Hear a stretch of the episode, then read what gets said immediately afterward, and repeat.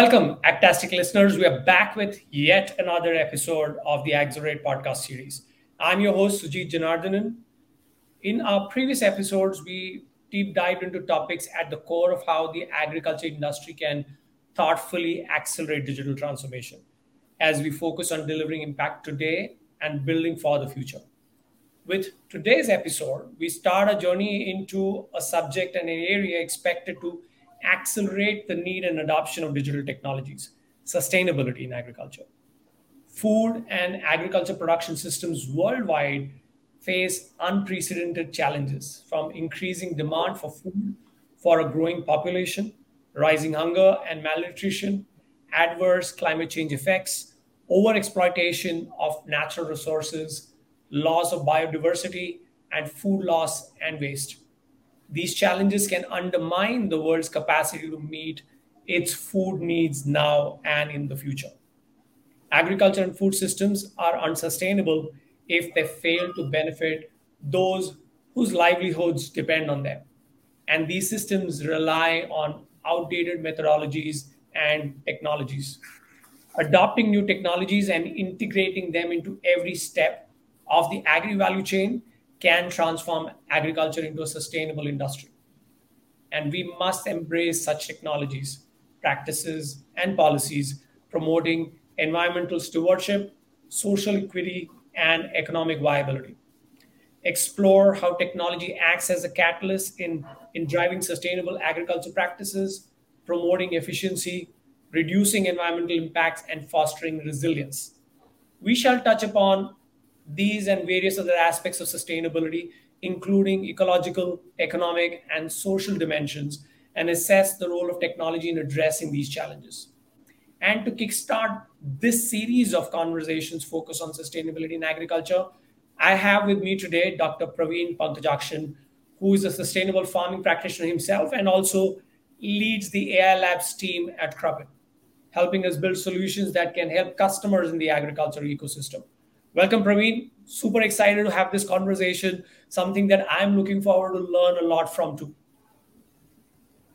Hi, Sujit. Thank you so much. And uh, super excited uh, myself as well and really wonderful to uh, you know kickstart this new conversation which is really uh, close to my heart as well I, am looking forward to it praveen and and i know when we, when we did when we call out a topic like sustainability it's like opening a pandora's box there's so much to to really uncover and and peel and learn and unlearn uh, especially when you put it in context of agriculture I'm, I'm sure we won't be able to cover all of that in this one conversation, but this is the beginning of the, the conversation series around sustainability in agriculture, and no one better than you.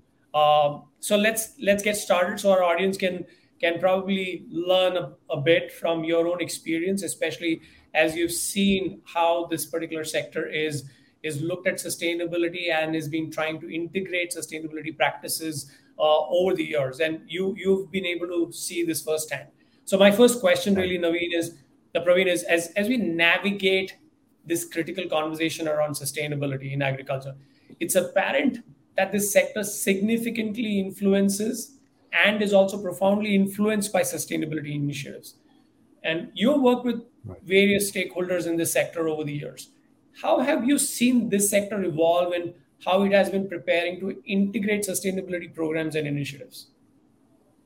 Right, right, Sudeep.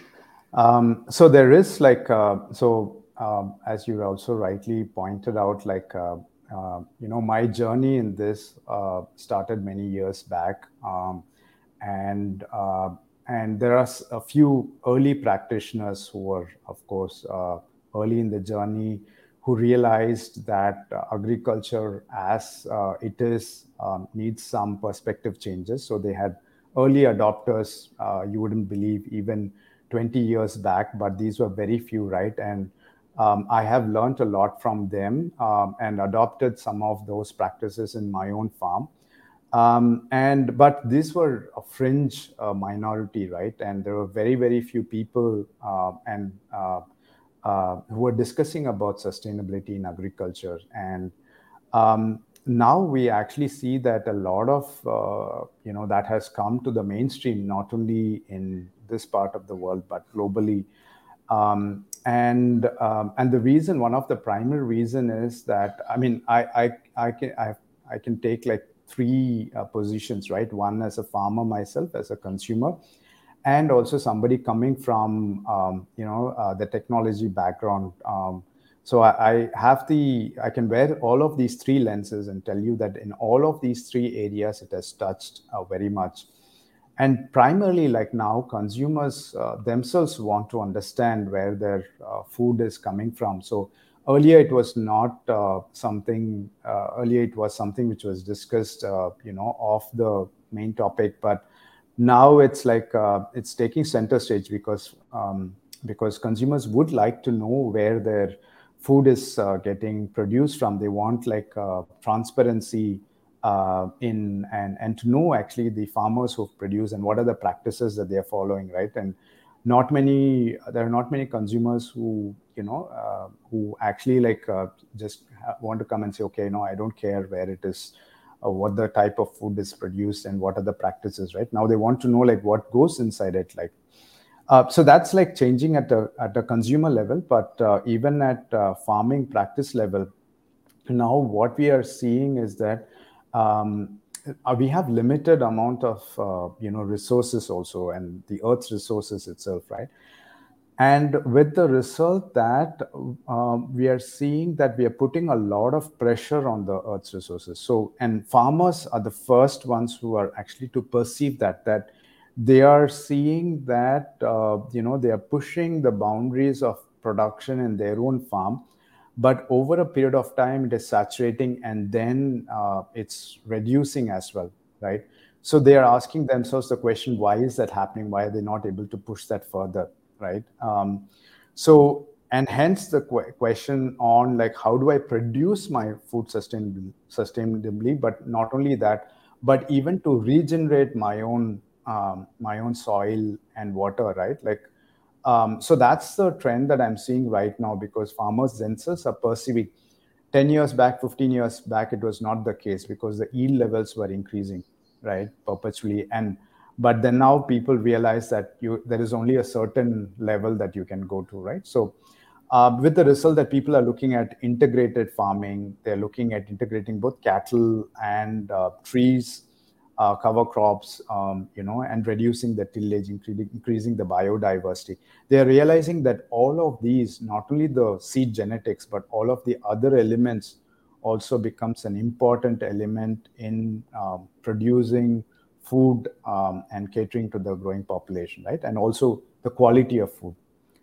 Um, so that's that's a general trend, Sujit which is great. And, and and that kind of brings me to the the second question which is around sustainable agriculture methodologies and practices right? As in uh, i would love you to share what are some of these practices that have recently emerged and and do you see a role of technology and data in being able to augment and fortifying these practices for stakeholders in the agri, agri ecosystem? Not uh, not just for the grower community but also the uh, ag ecosystem players who work with the grower communities. Right, right.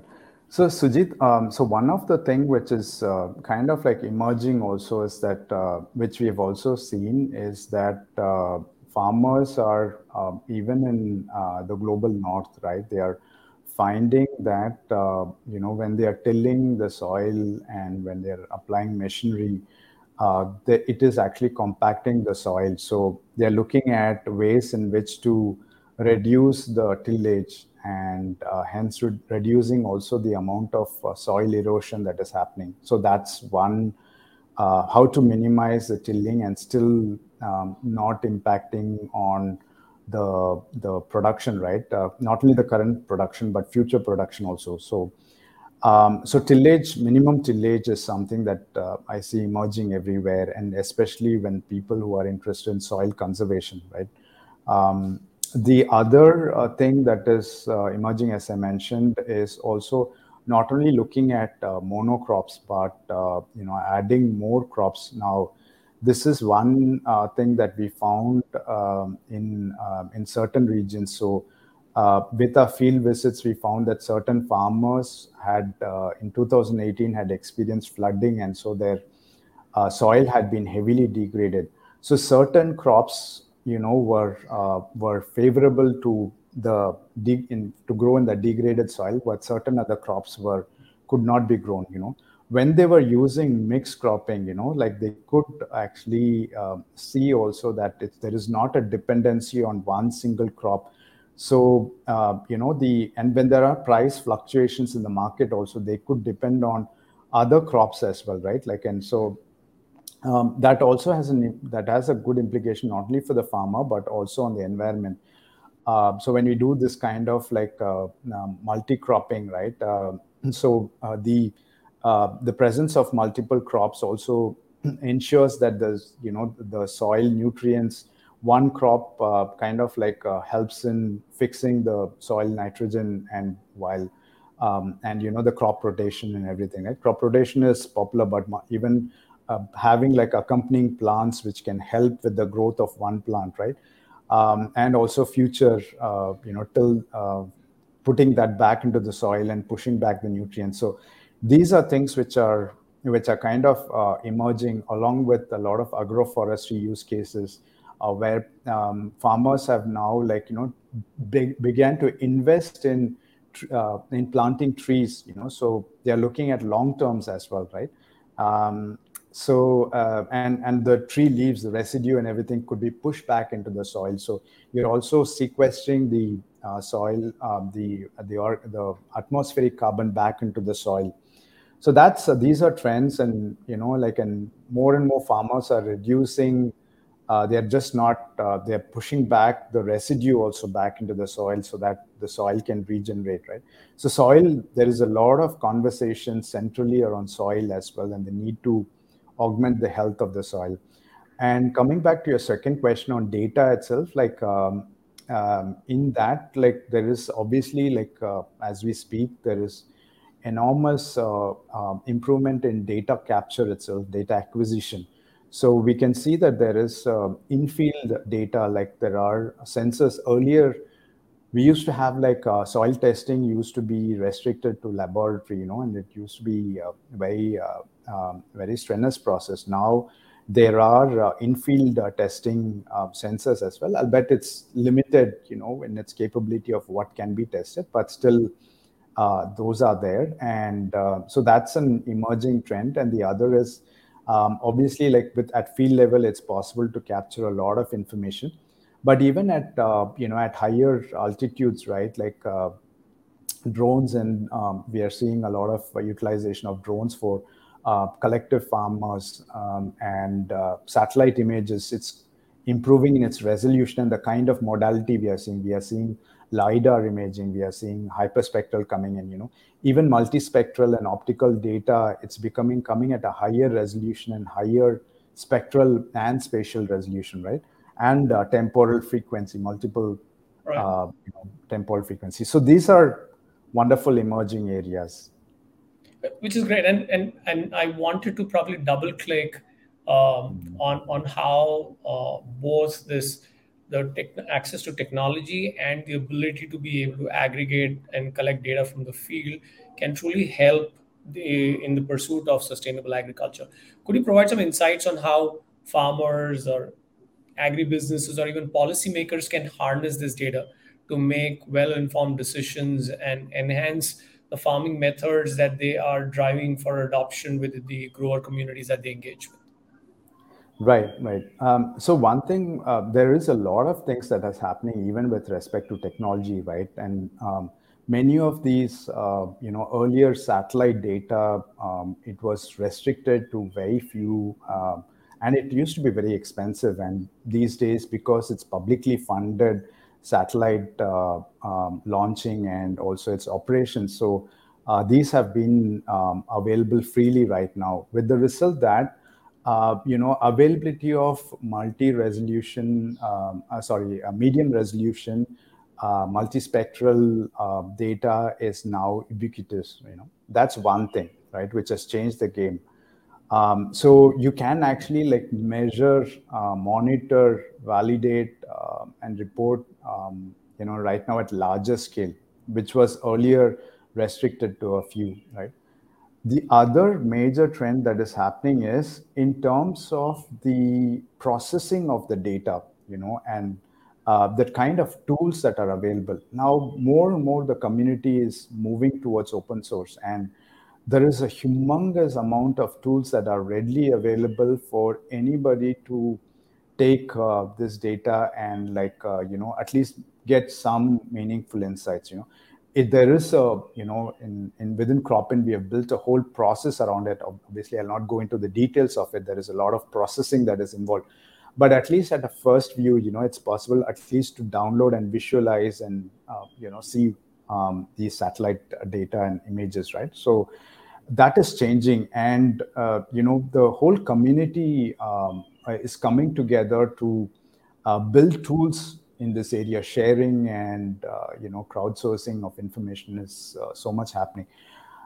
And so the whole idea is now putting all of these different elements together along with the recent emerging areas of so there is data there is technology the availability of technology computing uh, has become like an um, has now moved to from in-prems to cloud right? And but also the whole aspect of model building and um, and deployment and you know bringing insights into that right? So there is a lot of uh, scientific uh, effort that is going into modeling itself and that's being or you know that's also like a very emerging trend. And so um, and there is a humongous recent uh, you know in the past decade or so uh, changes in uh, in ai itself right? And something that we didn't foresee um, 10 years back in our ability to accurately like uh, you know uh, detect for example crops and yield forecast and things that you know those are things which are now happening and possible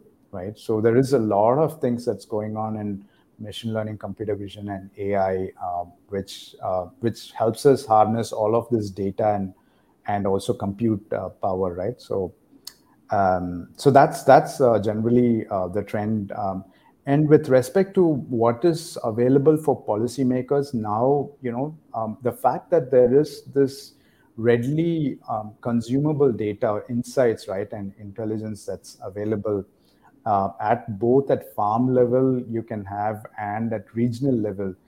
Now that has resulted in um, so now we cannot for example, say that what is not going on, we don't know what's going on in a particular region, right? So it's possible to know like what the trends are. You know, we, we have access to weather data, for example. I forgot about weather data. We have uh, access to weather data, not only like past historical reanalysis data, but uh, also at, uh, you know, future forecasting, right? 15 day uh, in advance itself, we can forecast weather now that's becoming you know more and more people are working to make make it more and more accurate and even forecasted for a longer duration right? Um, so while that is happening so you know like now uh, we can know at regional level like you know once for example the season starts you know even if there is a delay in the season because of uh, monsoon onset and things that we can know like what's the progress of the farmers you know how much are sowing how much are what's the progress in different regions right? Now for policymakers this becomes important because it's you know now there is also data available and they can know like what kind of crops is getting grown what are the practices that people are following are, is there like for example intrusion into forestry area right? Like deforestation. Um, right. and these are things which can be monitored which means that policymakers can now also like uh, you know uh, incentivize farmers you know. One uh, big area which i'm looking forward to something uh, in the near near future at least uh, is uh, is global trends on um, carbon um, incentivization right? So earlier we we used to incentivize farmers on yield and produce but that is changing and you know now we have to incentivize farmers not only on the final produce, but also the way that they are growing, right? So because um, almost 28 percentage of the soil organic carbon comes only from small landholding farmers. So um, that means that if policymakers incentivize not only the end produce that they're which they're getting right with the yield, but also in the ability of the farmers to sequester the um, the atmospheric carbon, you know, now that can become a big game changer, right? Um, yeah. Oh, oh. And those are pretty interesting insights, uh, uh, Praveen. And and that kind of also brings me uh, to refer to a, recent article that that you published uh, on on how climate smart agriculture can help us tackle uh, global food insecurity. And in, right. in, in that article, you actually emphasize that efforts to promote sustainability and climate resilience uh, would be incomplete without incorporating smallholder farmers uh, into the overall framework and, and mechanism. Could you provide some insight for ecosystem players who interact with uh, these smallholder farmers at scale on how they can ascertain and facilitate the adoption of sustainable farming practices amongst these farmers? Right, right. So there, there is a lot of uh, lot of room to play there actually um, on. So my main take on that is one of the uh, you know heroes of uh, you know climate change and environment truly is the small landholding farmers, and I think it's really underestimated how much they are contributing. For example, I talked about soil organic carbons. Uh, so, I'm sorry, uh, atmospheric uh, carbon sequestration, right?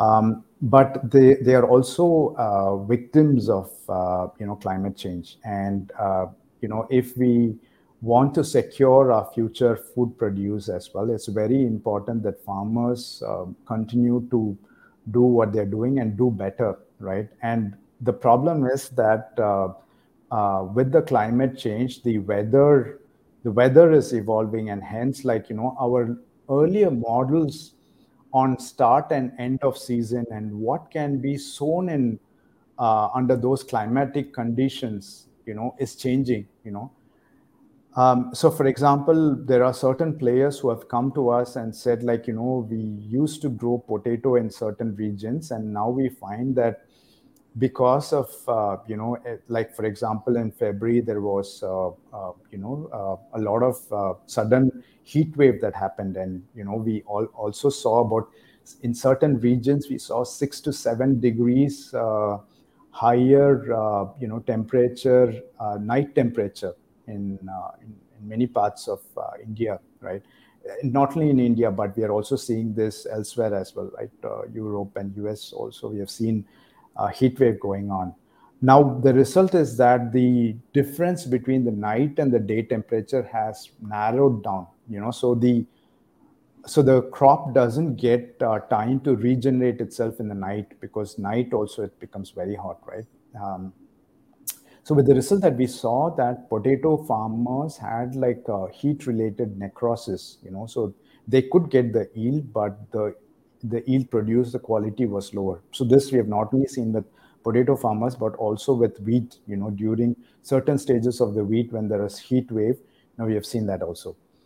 Now the question is like, uh, the question is, first of all, in those regions, you know, maybe there is a, there might be a case to move to other uh, crops, right? Like, uh, because if that trend continues, then you cannot grow that crop anymore. So what are the crops that can be grown in that region, considering the fact that there is new climatic um, conditions, right? So that is something that we can monitor, right? We can we can monitor weather anomalies, right? Uh, climatic anomalies. So um, so that's something that we can actually like uh, you know also recommend for farmers, right? And obviously, like you know, weather alerts and extreme events could help in maybe mitigating those lo- losses definitely for farmers. And I find that there is really a gap for farmers for them for these weather alerts to be available for them right so the immediate thing could be that you know at least within the season weather alerts are available extreme event alerts are available for them right but the long term is like how do you shift also the traditional production which is a certain region known and responsible for certain crop how do they move to certain new crops or if you are interested in growing that particular crop how do we move that this new set of farmers itself, right? So these are emerging areas that I'm seeing. And one example, Sujit, you know, last week I just came off uh, a field visit as well, talking to farmers. And, you know, this year, as you know, that monsoon onset has been delayed and, uh, you know, and, and there is a huge deficit also, you know, and hopefully, I'm really hoping that, uh, you know, we, we'd be able to catch up on that deficit, uh, rainfall deficit. Um, but now, like for example, the there is a huge difference gap between uh, you know the winter um, you know the harvest of the winter crop or the summer crop and uh, the start of the rainy season, right? So uh, earlier, it there in certain time, you know, certain seasons we have seen that it's very short. Also, you know, it's not that it's elongated. This time it's elongated, but last year, for example, between the um, the the monsoon and the winter crop, it was shortened. You know, so farmers had to quickly prepare their field. But in anticipating of that, this time also they thought that it will there'll be an early onset of the monsoon, and so they had to quickly prepare their field.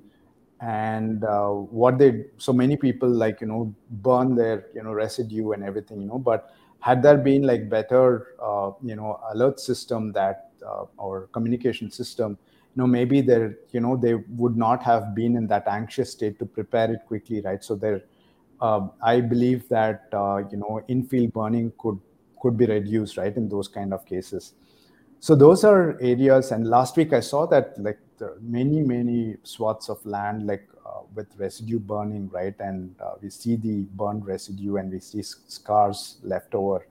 Uh, it's good to that actually like brings back the you know the carbon the char into the soil. So it's this but it's that's good but it's not good for the environment right? And there are better ways also like biochar production can also become you know like very important aspect in that um, so uh, and what i've also seen is in certain because of the heat wave that we just experienced you know had farmers also like uh, you know let some cover crop right um, or some grass growing and things that they could have also protected their soil you know now right. we are seeing that some of the soil is reduced to rubble and dust you know so um, and so these are i think like uh, you know ways in which we can kind of like um, um, help and suggest farmers to improve their own farming practices. And there are tools available and there are methodologies available. Um, so I'm, I'm going to go to the counter uh, side of the whole thing right? So there are tools available. We know that there are these new emerging methodologies in place. Uh, there is a way we can we can integrate and, and bring in uh, all farmers including smallholder farmers into an overall program framework so that we can drive adoption. But could you share based on all the interactions that you have with researchers and agribusinesses across the globe what are some of the main obstacles in the agriculture ecosystem being able to really truly make this mainstream uh, and and ensuring that this becomes a way of life rather than still experiments and programs that are running on the fringe to be able to truly drive sustainable farming and helping us build food sustainably. Right. Um, right. That, that's a great question. So um, one thing which i'm seeing uh, and this is uh, you know not only limited to agriculture but even in other fields is that the uh, data is residing in pockets right? Like for example if I want to talk about the current soil uh, conditions, right, in different parts of the world, uh, the amount of information that is available at a higher resolution, right, of soil is limited. Now, with I, I mentioned about how some of the new uh, modalities of imaging, of satellite imaging, could help, uh, you know, overcome that, right? So there is definitely a growing need, uh, and which we are also um, Cropin, which we are part of, also is on uh, maintaining a centralized system of uh, whole soil, whole global soil health and uh, soil information, right? So, uh, soil becomes a very critical piece in this whole discussion, right? Um, and uh, and that has to be it, ha- it should not be static. You know, certain of these are static, right? The static data, but you can imagine that soil is changing all the time, right? And so that means that we have to have like uh, up to date data in all of these areas. So that's uh, something which i can see that and this is not respected uh, with uh, restricted with respect to um, soil alone but uh, even with respect to any data that we can get uh, in in in uh, certain regions in the global south we can see that even um, crop related what are the crops that are growing that are endemic to that region what farmers are doing um, you know even traditional practices right like they are not very well documented and everything so there is definitely a need to bring all of that centrally and it's it's lying in pockets so there is a centralized uh, way in which it has to be brought So um, one way in which we are looking at it is can we actually, and all of this data is present out there, right? We are looking uh, within in Cropin to integrate all of this knowledge, like traditional knowledge, right? And it's largely getting missed out, right? And there is a reason why the traditional knowledge has, uh, you know, has favored a certain kind of practices. So, and combine that with the recent trends, right? You're actually looking at an entire uh, system of knowledge base. So we we're building that. How do we take all of this data and build that knowledge, you know, which can actually be be a huge storehouse of information which you know from across the globe anyone can query and get that right? So that centralized knowledge is largely missing uh, in my opinion uh, for the time being because it's located in um, uh, in different uh, you know pockets uh, apart from the data. But data is like you know satellite data like input data all of that can be um, uh, accumulated and as we speak, also, uh, this knowledge should also be updated. Like I said, you know, as the climate and weather is changing, I think there is a growing need to update our information on what can and what cannot be grown in a particular region. What are the start and end seasons? So it's like changing that. That's also emerging, right? So those are areas in which like we can, uh, you know, like I, I think there is a lot to do there in in in building knowledge, a storehouse of knowledge and uh, you know so recent trends in foundation models and everything is uh, is also gearing up towards that right? How do we now certain if you look at language foundation models it's still um, you know restricted to training on certain kind of data. Now imagine that if we are able to centrally build a repository of data and knowledge and then uh, use you know some of these foundation models to um, train on on those data right? Now we are actually looking at uh, you know getting any kind of information that's possible you know. Um, so that's actually something which i'm looking forward to. So there is definitely a gap but there's a way to address that also right? And Great, and, and, and, that that brings me to my last question in this uh, conversation, uh, Praveen, and and primarily because um, um, uh, this is also a, an area that Cropin's really spending a lot of time and effort to really solve. Uh, and and this is to do with what, what are some of the trends that you see unfolding as technology becomes a key enabler for sustainability programs in agriculture? Do you see adoption of technologies like remote sensing based AIML solutions becoming mainstream? Um, or do you see there are other kinds of technologies that will come to play to be able to enable sustainability in the sector? Right, right. Uh, that's a that's a great question, and um, there are a few things which are actually like emerging, right? So um, I can talk about, uh, for example, uh, you know, in in um, you know, in terms of scale. Now, what I've seen, uh, Sujit, is that there there is definitely like you know more need for uh, recent like in-field sensors right? The kind of sensing that we are looking at which we need also. So that establishes the baseline like uh, and obviously like it's going to become ubiquitous and usable um, and not restricted to a few. So so that even like farmers around the world can just go and collect data right? Soil samples and things that so that's something that uh, is going to change. And uh, while while that that information is um, you know, while it is important, it's difficult to look at that from a large scale, right? Like, so um, if you want to scale it up, then uh, satellite imaging helps in that area, right? So we, um, so the re- resolutions of, uh, as I mentioned, the the spatial, temporal, and spectral resolutions are becoming uh, finer. Um, and there are more and more different modalities of emerging that are um, imaging that are emerging um, and I foresee that you know to so data becoming more and more uh, available, right, and at higher frequency and higher resolution. But apart from that, what we also see, um, so definitely in terms of scale, remote sensing is here to stay, right? Like, um, and it's only going to become precise. But what I also see in terms of uh, AI is that uh, earlier you know, uh, we were uh, talking in terms of uh, task-based understanding based on these data, right? Like uh, given a particular task, uh, you know, trying to identify like uh, you know what uh, you know build models based on that task that we are trying to solve now we are trying to more uh, you know build general systems right like we are not there yet but trying to understand the world of uh, you know agricultural data and also other forms of data that's coming in um, integrate them together right? Like it's not these different uh, elements that are coming independently but bringing that holistically together. And then now trying to understand the the universe that uh, it is trying to represent right? Like so uh, you know representation learning is something that is uh, it is that's emerging. And from that is like uh, towards we are going more and more towards uh, you know integrating this and general intelligence also right?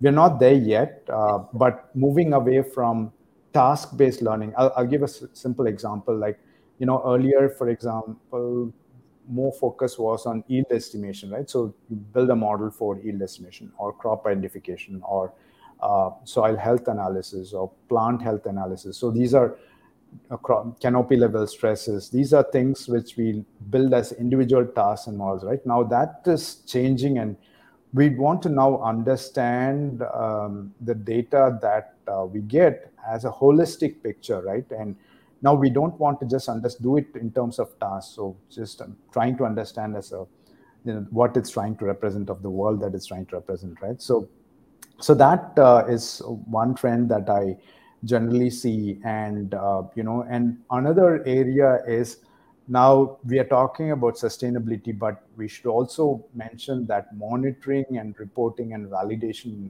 and becomes a very primordial element right of all of this.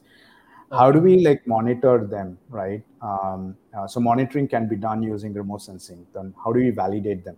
So one trend which is happening is earlier all of that used to be restricted to field audits you know like now there are uh, you know standards being established and uh, you know and it's very difficult to scale some of these standards because they are uh, even these nature-based solutions for and validation some of these uh, standards right? It's still at uh, field audit level. Now, really, there is a huge potential for uh, remote sensing and AI to uh, to kind of like be, be a game changer in these uh, standardization, right? Um, and that is an emerging area, which is also like you know where all of these different uh, you know stakeholders, government, be it um, um, enterprise, uh, uh, who are working with farmers, or governments, or development agencies, or any other bodies right now they can actually like uh, tap into this standard and uh, then way uh, monitor and incentivize farmers in using that right? So that is an emerging area which i'm really looking forward to where we have more and more uh, you know uh, uh, standards based on remote sensing and satellite imaging right? Um, and ai based tools right? So um, awesome.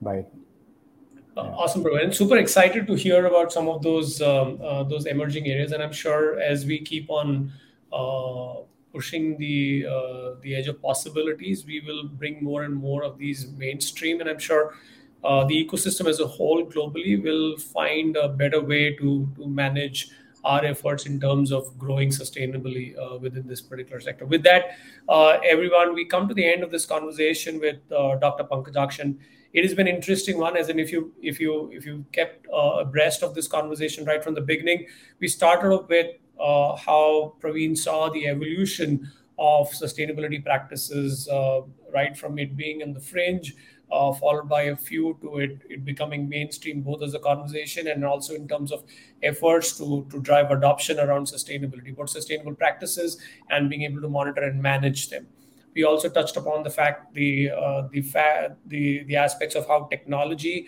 and availability of data, uh, both from ground truth as well as from remote sensing uh, uh, sources, is making it possible for us to have a lot more information to make better decisions.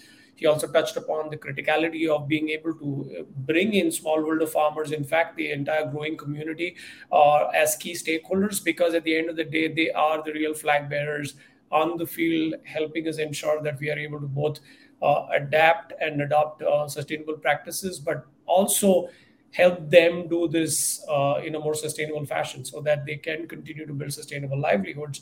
And last but not the least, we dived into areas that could be blockers in being able to uh, adopt sustainable practices and, and and and driving these programs and emerging trends around technologies that will truly enable this uh, this effort that that the sector is undertaking. With that, um, um, I would I would love to say thank you for joining us uh, in this particular episode. Uh, this is just the beginning of this whole series around sustainability. So continue to stay tuned to our Accelerate podcast series and watch out for the next episodes that will continue around this particular area and, and deep dive further with other industry practitioners and experts. Thank you. Thank you, Sujit. Wonderful to be here.